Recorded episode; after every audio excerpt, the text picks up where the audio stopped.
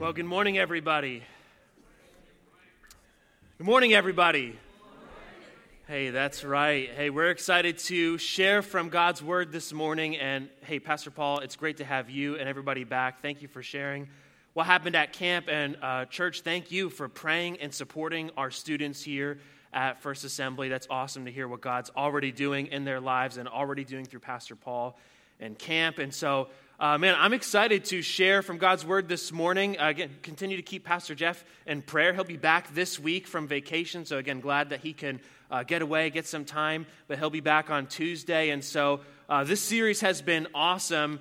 And uh, before I tell you what we're talking about, I want to share a quick story, something that I got to do last year. Um, it was a, something I was really passionate about that I finally got to fulfill last year in 2021. I love going to New York and I love going to the city. And it's a hobby of mine to take pictures, like just New York City photography. It's just like a hobby of mine.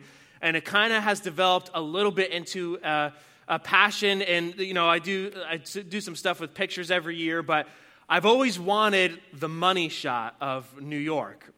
The money shot is the shot of downtown New York City. And, like, you, you know, I've seen it anywhere. You can buy a picture of it or something. But anytime I see it, like, I want to buy it, but more than that, I'm like, no, I want to be the one who takes it. That's how I feel. I want to take it and I want to print it out and blow it up and hang it up somewhere. That's been something for the last few years I've really wanted to do. I started, you know, I'd be looking at deals all the time to try to get in a helicopter and take that picture. So Last year, I finally was able to do it. Rebecca and I went, and this is us on the helicopter ride. It was crazy, and I went all the way. I did like doors off, full experience. It was like a half hour, which it, it flew by. Literally, it flew by. That's, you know, uh, no pun intended there. But it was an amazing time, one of the most thrilling experiences of my life. And uh, yes, I actually did get it. This is the money shot that I took with my phone, actually. I took this with my phone. I was so happy to get this picture finally. Something I was passionate about for a long time, finally was able to fulfill it. And it's hanging up in my office now. And I was, um, I, like, when I first hung it up, I was telling everybody, Carlos, the treasurer, came by. I was like, hey, you want to, like, uh, check out this picture in my office? like, I was, like, telling everybody about it. And, you know, even now when somebody, people will come in, they say, hey, where, where'd you get that? And I love being able to say, I took it. I'm the one that took it.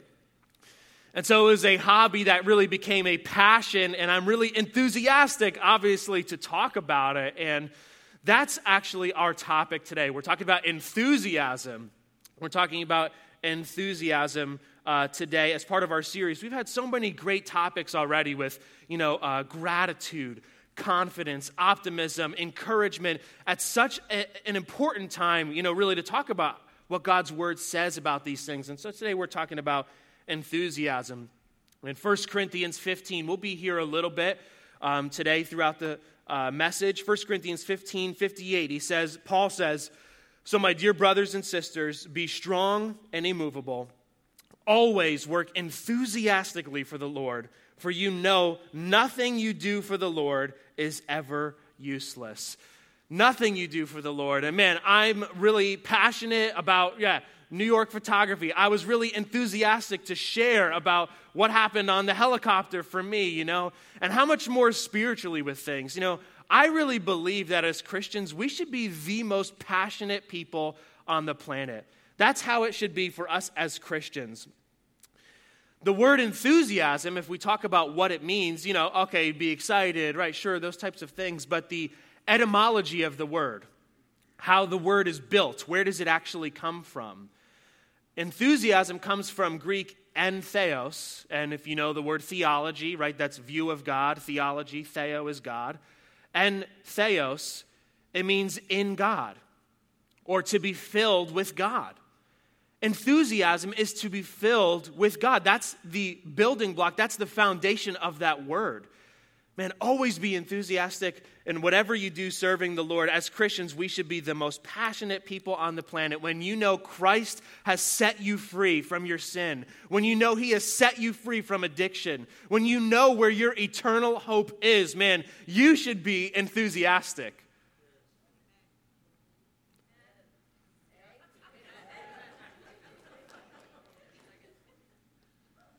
But I know it's not always that way, right? It's not always that way.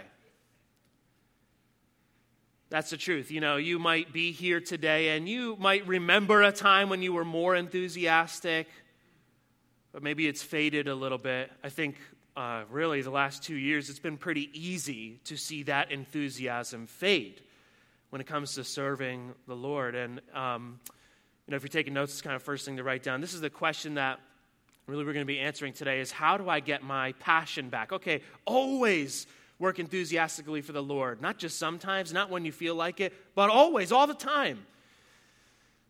But for you, you might not be at that place. Maybe you remember a time when it felt like God's voice was leading you. You felt God's presence. Even this morning, somebody was telling me about when they first came to the Lord and, and being at the altar and, and, and wow, sensing God's presence in a powerful way, even struggling to find words about it. Or maybe you feel like it's kind of been a while since you felt that way or reading God's word. I don't know if you've ever experienced when you're reading God's word and, and it kind of feels like the words are jumping off the page. It's amazing, like it's speaking to you, but that hasn't been happening for you lately. Maybe it's been a chore, even just to kind of open it and try to read something, you know. Whatever it may be, you feel that your enthusiasm for God has waned, even going to church. Maybe you don't come with a particular expectation, you just come because you're supposed to come. And so, if you've noticed your enthusiasm or your passion has waned, I want to speak to you today because you know what? I believe that following God is the greatest thing you can do with your life. Some people think that following God is really lame. Some people think that following God is really not that exciting, but it really is. It's not always easy. It's not always easy. But following God, man, it's one of the best things you can do. It is the best thing you can do with your life. And so the scripture I want to read from today, the other scripture that we'll be in this morning, I believe that these words have life and divine power because they are the words of Jesus. I didn't come up with this. These are Jesus' words. And when we first read them, you may not think that this is going to help you to get your passion back. How do I get my passion back? How do I serve God with enthusiasm? This may seem counterintuitive, but stick with me. It's going to make sense. I believe that this is what will help you to discover or rediscover passion in your life. In Matthew 16 25, Jesus says, If you try to hang on to your life, you will lose it. But if you give up your life for my sake, you will find it.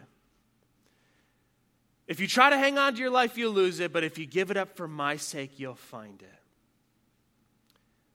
Now, that may, may not seem like the way to find passion again, but here's kind of the answer How do I get my passion back? Focus on your calling rather than your comfort. And really, I'm just saying uh, kind of what Jesus said in different words just for today, for our sermon today. But Jesus said it. If you try to hang on to your life, you lose it. But if you lose it for my sake, if you give it up for my sake, you will save it. You will find it. Focus on your calling rather than your comfort.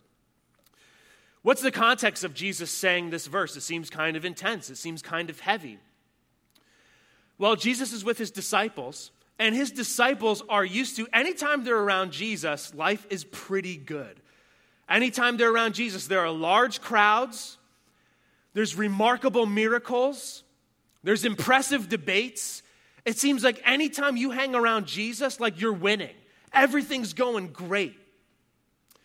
And so now at this point, Jesus takes them to a place called Caesarea Philippi, which, by the way, if you come to our Israel trip next year in February, we are going to go there. But he takes them to Caesarea Philippi and he says, Hey, who do people say that I am? And, and Peter says, You're the Christ, you're the Holy One of God. And he says, Peter, yes, God has revealed this to you. I'm going to build my church upon you. You used to be called Simon, now you're Peter. You're the rock I'm going to build my church on. But then Jesus starts to say that things are going to shift, that actually things are going to take a dark turn. And so in Matthew 16, 21, he says, Jesus began to tell his disciples plainly it's necessary for him to go to Jerusalem, that he would suffer many terrible things at the hands of the elders, the leading priests, teachers of religious law. He would be killed. But on the third day, he would be raised from the dead. But Peter took him aside and began to reprimand him, saying such things Heaven forbid, Lord, This will never happen to you. But Jesus turned to Peter and said, Get away from me, Satan. You are a dangerous trap to me. You are seeing things merely from a human point of view, not from God's. And then Jesus said to his disciples, If any of you wants to be my follower, you must give up your own way, take up your own cross, and follow me. If you try to hang on to your life, you will lose it. But if you give up your life for my sake, you will save it. And Jesus, when he says, Get behind me, Satan, you know, he's channeling the temptation he had. Jesus, he's used to it too. He's got the fame and the popularity, but now he knows what's before him. He's tempted to stay comfortable as well. You think he wanted to go to the cross and die? That doesn't sound like something you want to sign up for. And so he's, he's, uh, he's recalling his temptation in the wilderness. Get behind me, Satan. That's why he says that. And again, Peter's life, along with the other disciples, their lives all got better. Their lives all became more comfortable following Jesus. Peter was a fisherman. He probably couldn't read or write. You know, he's low on the social ladder. And now people, he's, he's part of, he's talking to the religious leaders, the powerful people. People are donating to the ministry. His life's gotten more comfortable. And wait, Jesus, you're saying it's going to get dark? It's going to get hard? I thought you were here to make my life more comfortable, uh, make my life easier. But Jesus says, focusing on your comfort, that's a human point of view. That's not God's point of view. Focus on your calling, not just your comfort. You know, our society, more and more, we're, we're, we're being uh, pressed to be self focused and to focus on our own personal comfort, right? I mean, just uh, this week I saw a Grubhub commercial now delivering convenience, you know? That's what it is. Our whole society is about convenience, especially the last two years. It's gotten even more so. Just stay home. Sit in your pajamas, work that way. Don't like it, get more money from sitting home in front of your laptop. I mean, hey, it's great. I'm not hating on it. I'm saying, though, that's our society. Be comfortable, be yourself, embrace you. But focusing on your personal comfort, I just want to tell you something. You'll never discover passion that way. I just want to tell you something. You'll never discover passion if you just focus on your comfort only. You know, for me, uh, that trip to New York, it was a lot of fun, but I was pretty nervous, you know, getting up to it. I booked the, I booked the helicopter ride. I, I, put it, I put it off for a couple months because I'm like, you know, do I really want to do this? Doors off, you know? And uh, I called my parents on the way. Yeah, we're going, but I'm kind of like in the back of my mind, like, in case you never hear from me again, you know where I was today? and we get, we, they pull up, they drive us to the helicopter, and I'm literally thinking to myself, like, because they strap you up, they tell you if the helicopter goes down, what you have to do for safety. I'm like, we're. we would just die. We're not gonna, like, I don't need to know this. And then so I'm like, you know, can I turn around? Is it too late? Like, like did I really want to sign up for this? And I'm in the helicopter. I'm above every skyscraper in New York. We're higher than every skyscraper. He's going 60 miles an hour. He's flying, no doors. Like the wind is crazy. And like literally, like I'm nerve I'm I'm on the edge. So I'm like leaning in like this, and the helicopter starts to shift, and he's like, Hey man, can you, know lean back the other way? I'm like, okay. Like, you know. It was scary, but man, I'm glad that I didn't just focus on my comfort. Oh yeah, Jeff Morris, Jeff, uh, he he heads up. He and Joe head up our media. When I saw Jeff the next day, he didn't even say uh, hi to me. He just said, "What's wrong with you?" like, people die on that stuff. But man, it was a passion that I had that I finally got to fulfill. And I'm so glad, you know, I'd be sitting here saying, Oh, I wish I did it. And anytime people see that picture, I'm like, Yeah, I took it. You know, if you focus on your comfort, you're never going to discover passion inside. You'll never be enthusiastic about anything.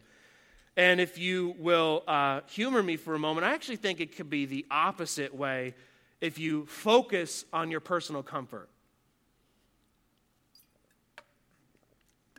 I think if your own comfort becomes your goal, you'll start to become miserable. I got a picture of, uh, I just Googled Netflix and chill. You know, that's it. If that's your goal in life, is to Netflix and chill, like, like, you know, be showered up and in sweatpants and have some popcorn texting your friends. That's like the best part of your life. That's your goal, is to be there as long as you can. You're going to be miserable because everything else in your life gets in the way of that goal. Your job, your relationships, right? Everything. Everything in your life will get in the way of that. So you're going to start to be miserable anytime you're away from Netflix and chill, my personal comfort zone. If that's your goal in life, comfort is supposed to be a solace, right? Uh, a, a, a comfort away from the hardships of life, but it's not our goal in life. And it'll lead to dissatisfaction. If that's your personal goal, I mean, I think the older you get, the more you realize this, how things don't really satisfy. You know, there's a quote from uh, Mike Cosper. He's a podcast host. I heard this the other day. He said, In the West today, we enjoy more leisure time than almost any other culture in world history.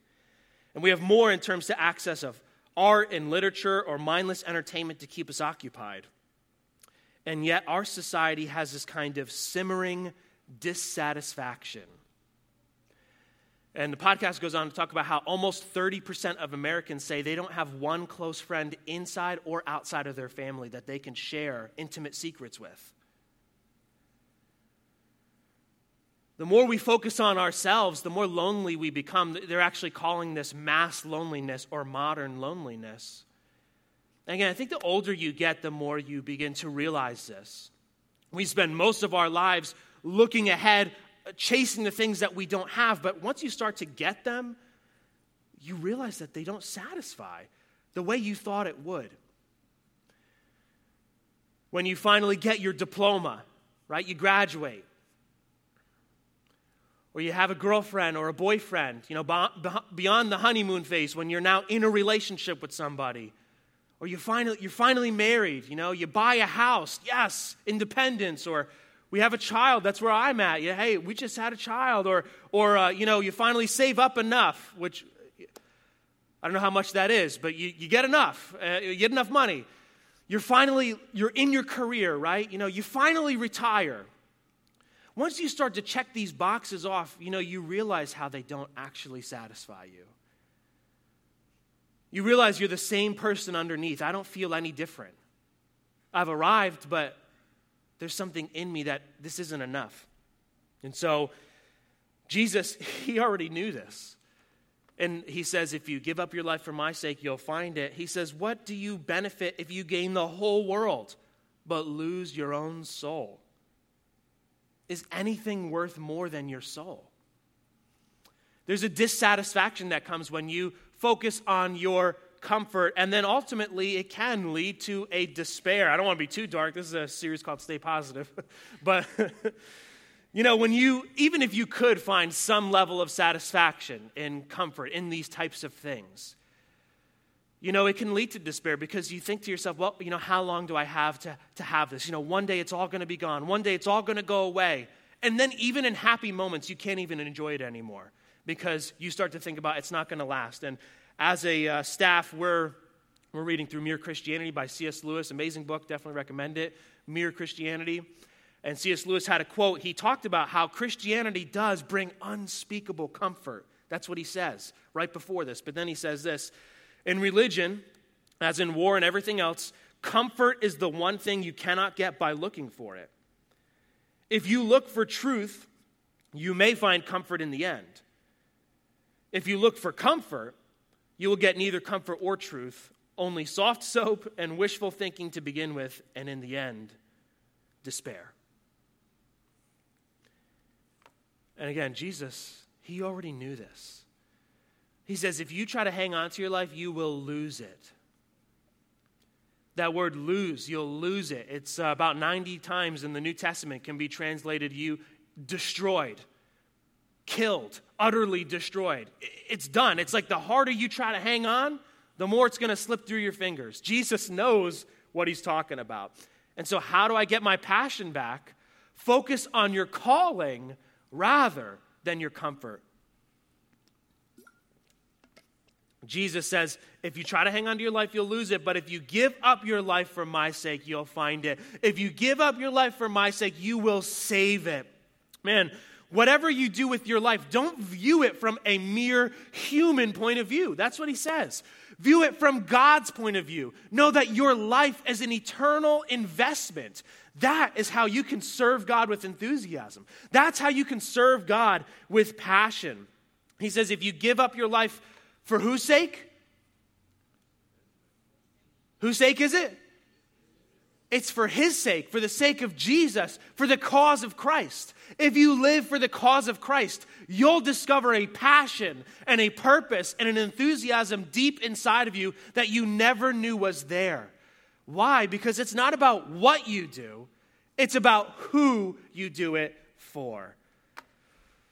And a lot of people have been asking me, you know, hey, how's it going with the baby? Uh, uh, he's, uh, he's five weeks old now. I, I, can't even believe it already. It's like five weeks is nuts. And everybody's like, how you sleeping, you know?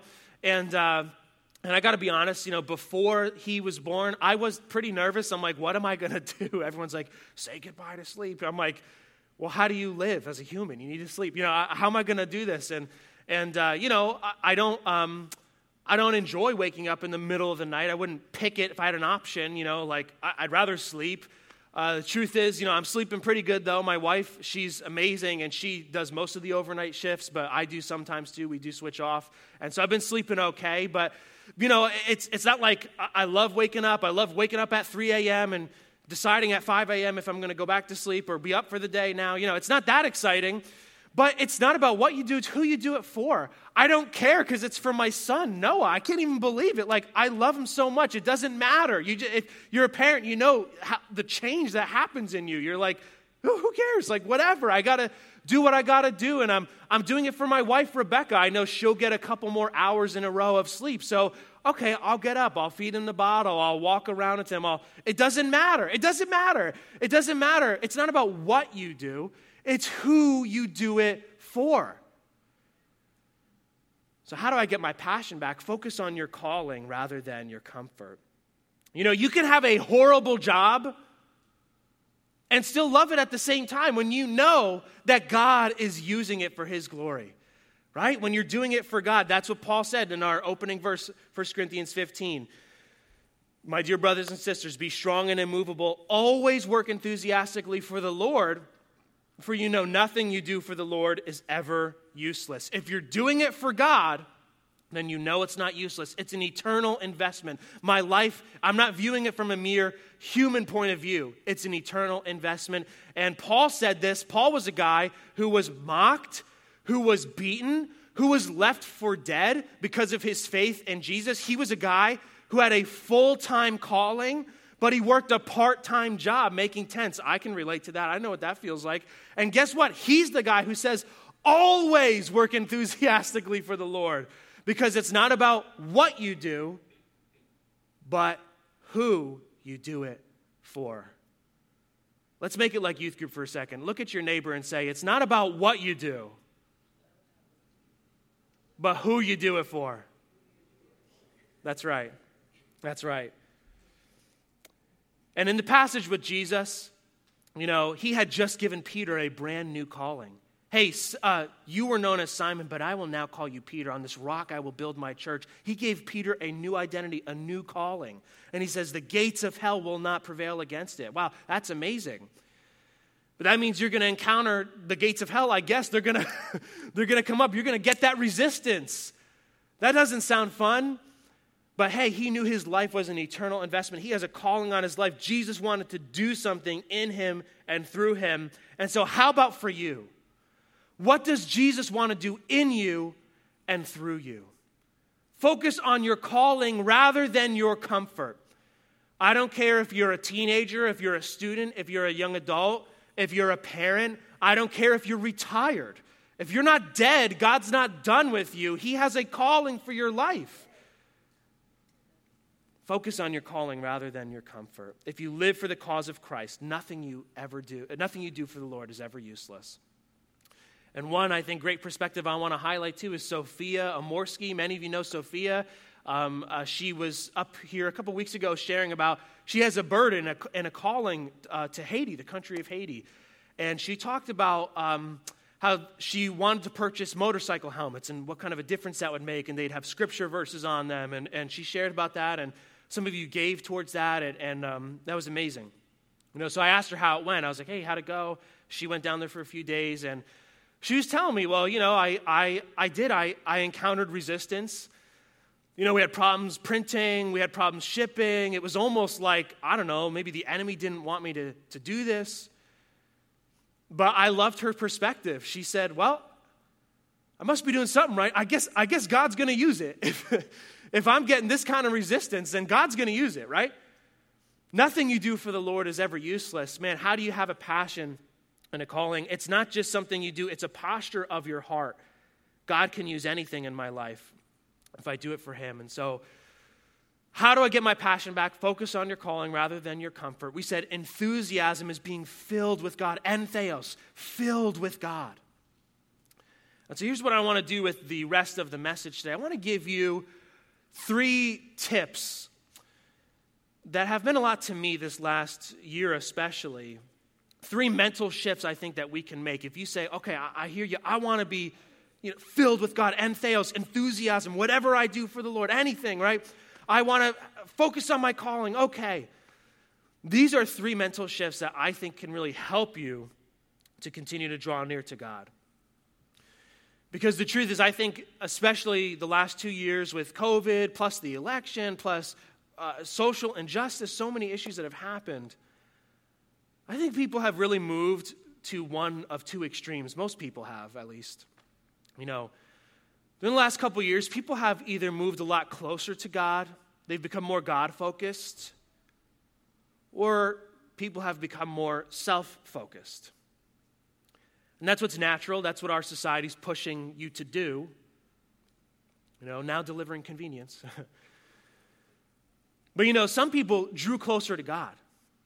Some people decided to press deeper into his word. They gave their fears and their anxiety. I talked to some Christians that pretended that they weren't afraid of anything. I'm like, okay, well, you must be a robot then, because seriously, the world's, world's a little scary right now. But some people, they pressed in. They said, God, I need more of your presence. Lord, speak to me through your word. And there are some Christians who started to encounter a deeper walk with God, a deeper sense of God's presence being with them because they came to him with their fears and anxieties. But there are others who listen to the worries of the world and it's natural and lost some of that passion, lost some of that enthusiasm, placed their hope in an election, placed their hope in a person, placed their hope in situations being, you know, different or fixed or changed. And now I know lots of people who are complacent, I mean, not just spiritually, just kind of in life. People with like zero motivation, you know, zero direction. You have even less direction than you used to before this whole thing started. Never mind your walk with God. And so, if you want some of that passion, you want some of that calling, these are some things that I believe can help you to make this mental shift if you want to have this kind of enthusiasm. Here's the first one look back with gratitude. Here, or I'll give you all three real quick. Look back, look ahead, and look around. These are the three things I want to give you. So the first one is to look back. Look back with gratitude. If you listen to society and you decide to be self focused, I mean, you have nothing to be thankful for.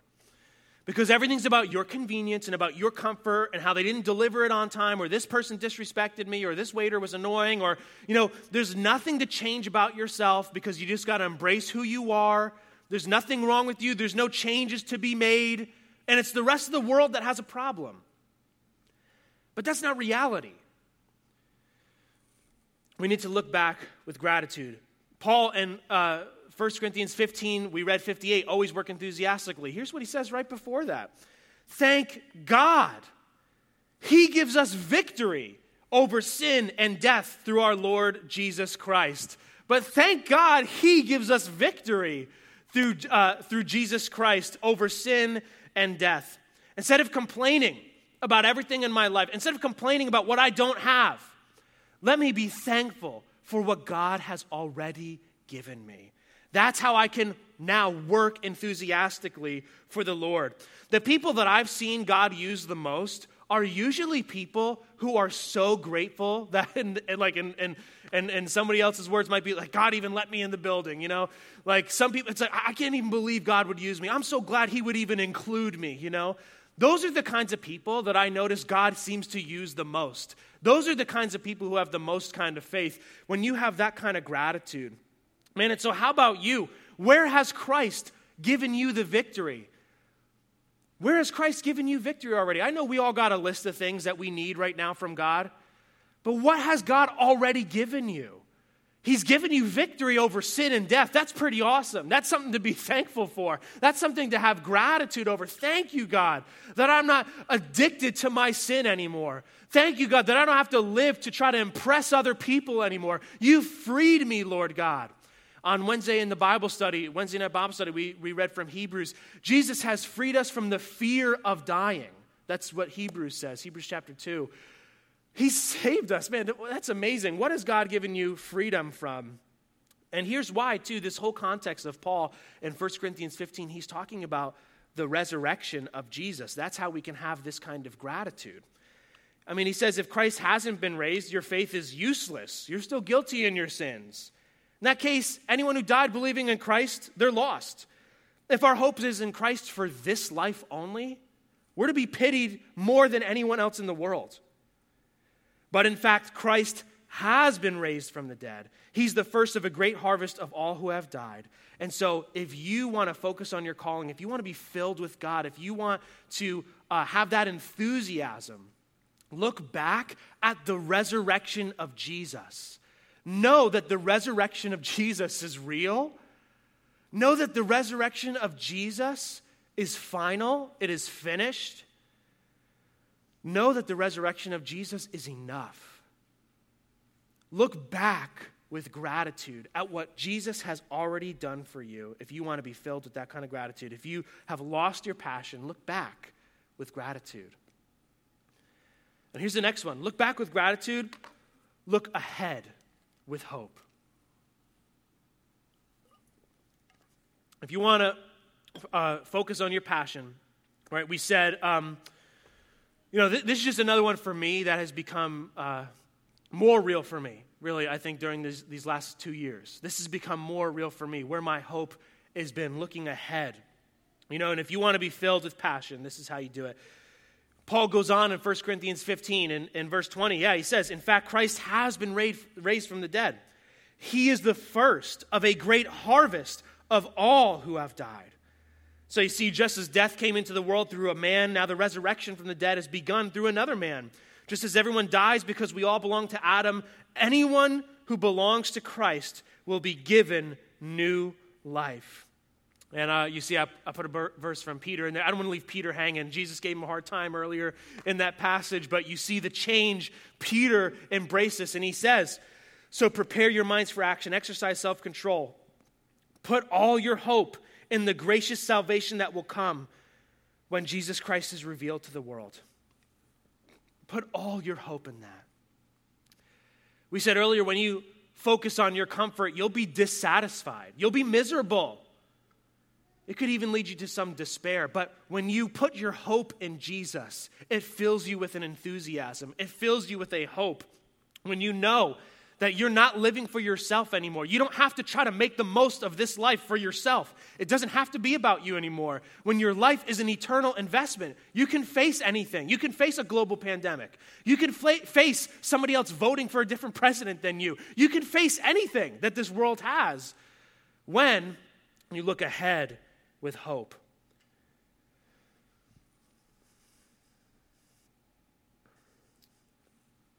And so, as a Christian, where is your hope? Where is your hope? Where have you placed your hope? You can place it in some things, they're false hopes. They're not going to deliver for you. As a Christian, you can place your hope in an election. You can place your hope in an individual. You could place your hope in a career. You could place your hope in a relationship. I've seen lots of people do it.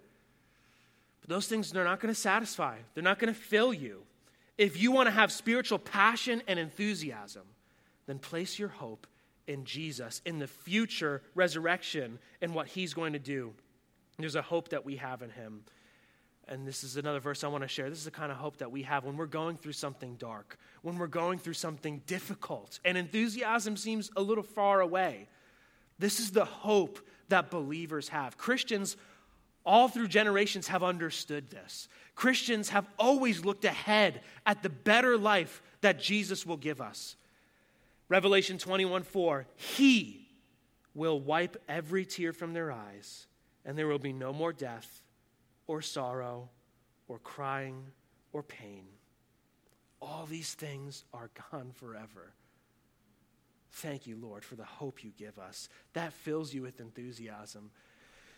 So look ahead, uh, look back, look ahead, and here's the last one look around. Look around with mission. Look around with mission. If you want to be filled with enthusiasm and passion, focus on your calling. And I'm going to tell you something. I believe that this is where most Christians, that I know at least, most Christians, this is the area that they struggle with.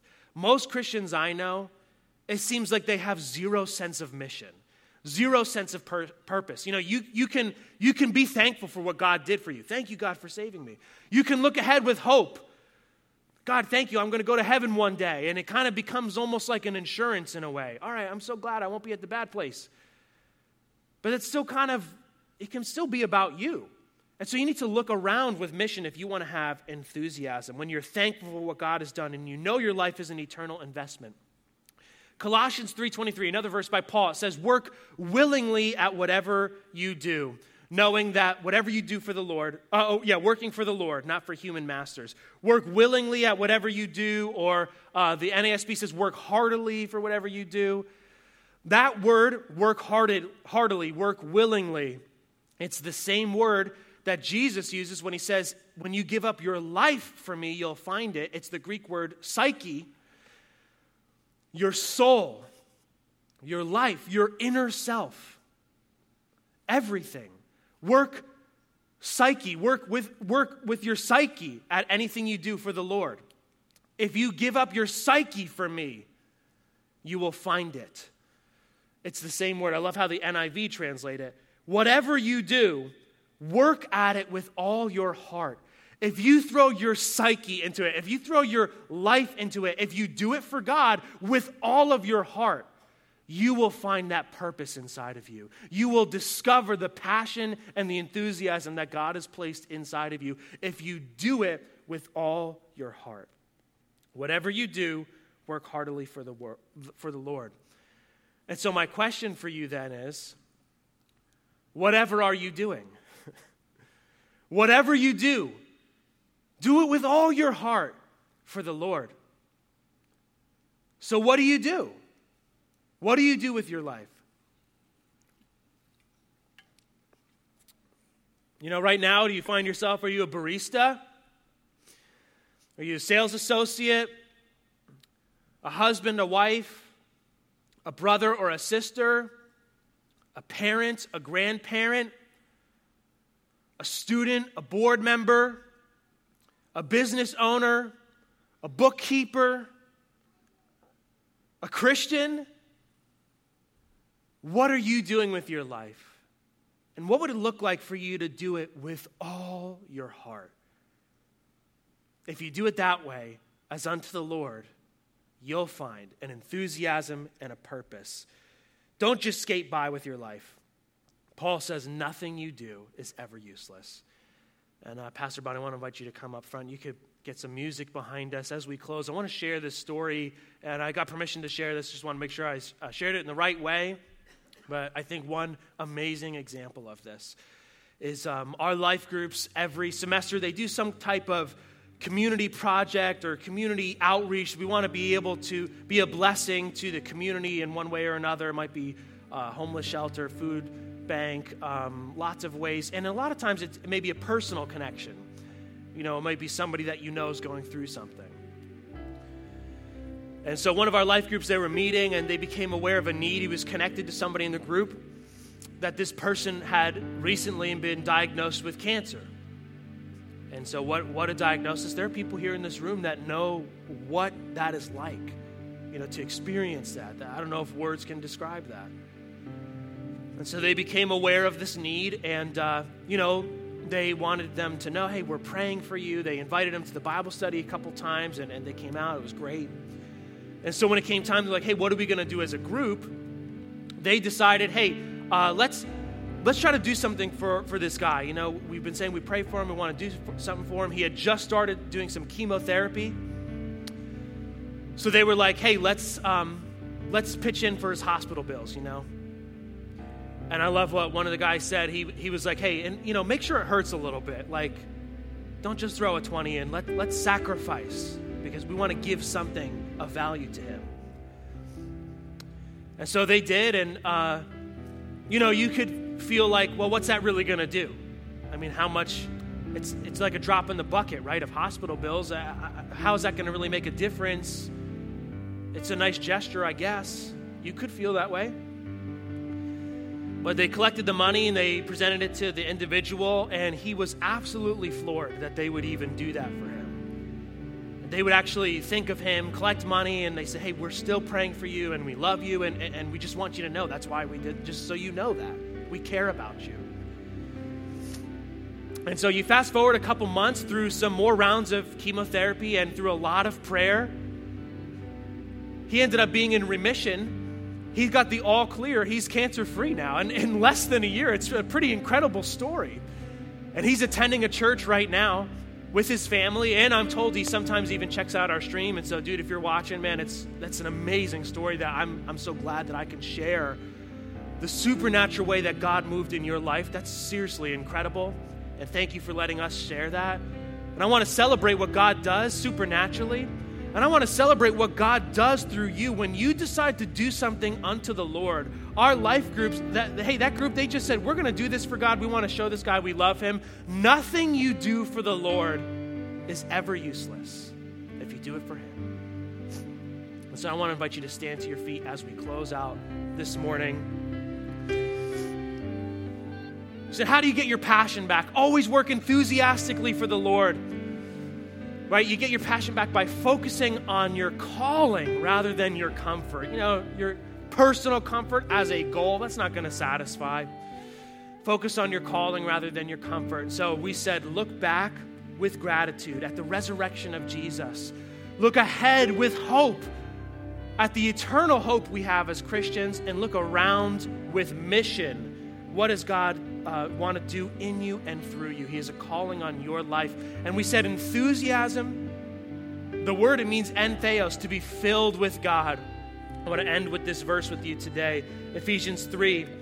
May you have the power to understand, as all God's people should, how wide, how long, how high, and how deep His love is. May you experience the love of Christ, though it's too great to understand fully. Then you will be filled to the measure of all the fullness of God. Enthusiasm being filled with God. Lord, would you fill us again? Fill us, Lord, with your spirit. Fill us with yourself, with your presence, Lord God, that we would be filled with enthusiasm and passion as we focus on the eternal calling you've placed on our lives, God, knowing that our lives are an investment in eternity. Thank you, God, that you give us unspeakable comfort with the hope that we have in you. And so that means when I'm going through something difficult, God, there is a hope and a comfort and a mission and a purpose I can have when I live for you.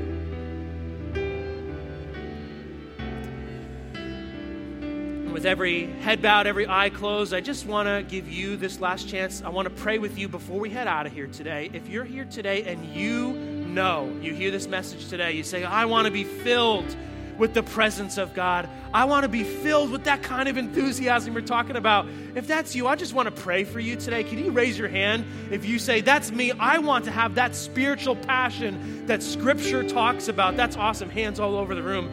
And if I want to, I want to give you another opportunity. If you uh, are here today and you're going through something difficult, you say, "Matt, I love the Lord. I know that He moves in my life, but it's it's just tough knowing that I have this health issue."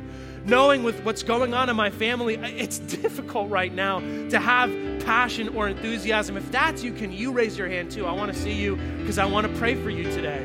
I want to pray for you. I know it's not always easy to have that kind of passion. Thank you raising your hands. And if you're here today and you've never prayed a prayer to be filled with God, to invite God into your life, and you want to do that today, can you raise your hand so I can see you today if that's you? You've never invited Jesus into your life, but you want to live with that kind of passion and purpose. Here's what I want to do I want to pray for you, but first I want you to pray for yourself. if you raised your hand, you want to be filled with passion. Look back with gratitude. Look ahead with hope. Look around with mission. As Pastor Bonnie plays, let's take one minute now and pray for what you're going through. If you're going through something difficult, God, fill me right now, Lord. God, you know what I need from you. You know how I, am hoping that you move in my life. But God, my hope is in you. Thank you for your presence you've already given me. Thank you, God, for the victory you've already given me. Lord, you've already given us victory over sin and death. Thank Him right now. Thank Him for the victory He's given you. Thank you, Lord. Thank Him for what else He's given you victory over in your life a situation, an addiction, a miracle in your family. Thank Him for the victory He's given you in the past. You can look back with gratitude. Thank you, Lord God. Now begin to talk to Him about the hope, the hope that you have, the future hope that you have that Jesus is coming again, that we will live again, that this life is not the end. Speak to Him about that now.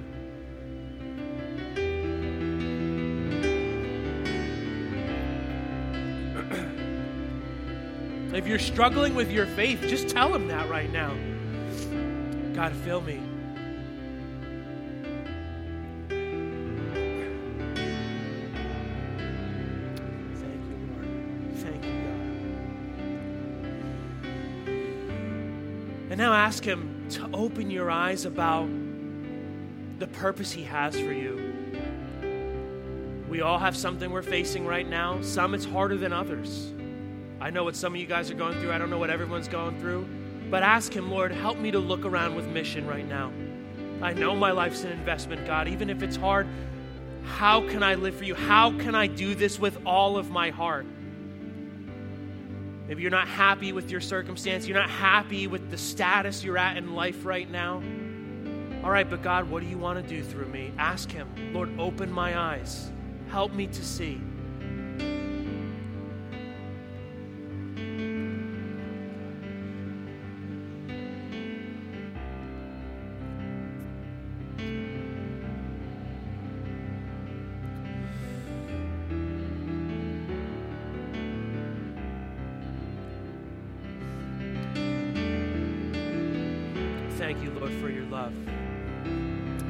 For being with us, Lord God. Pastor Bonnie, can you just lead us in one chorus? Breathe on me, Holy One, and come reveal your wonder now, and open wide my eyes to see. There's so much more. There's so much more. Jesus, you are where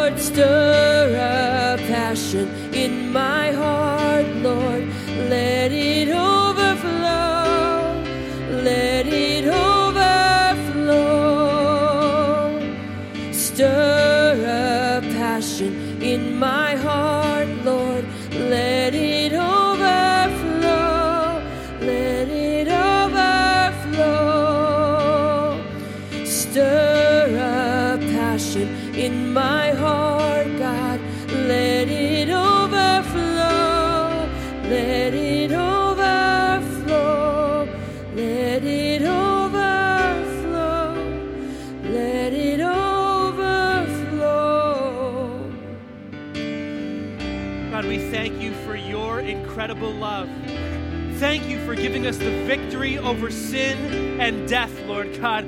We know that living for you is the most exciting thing we can do with our lives, Lord. We don't believe the lies that living for you is lame, that living for you is unexciting or limiting, Lord God.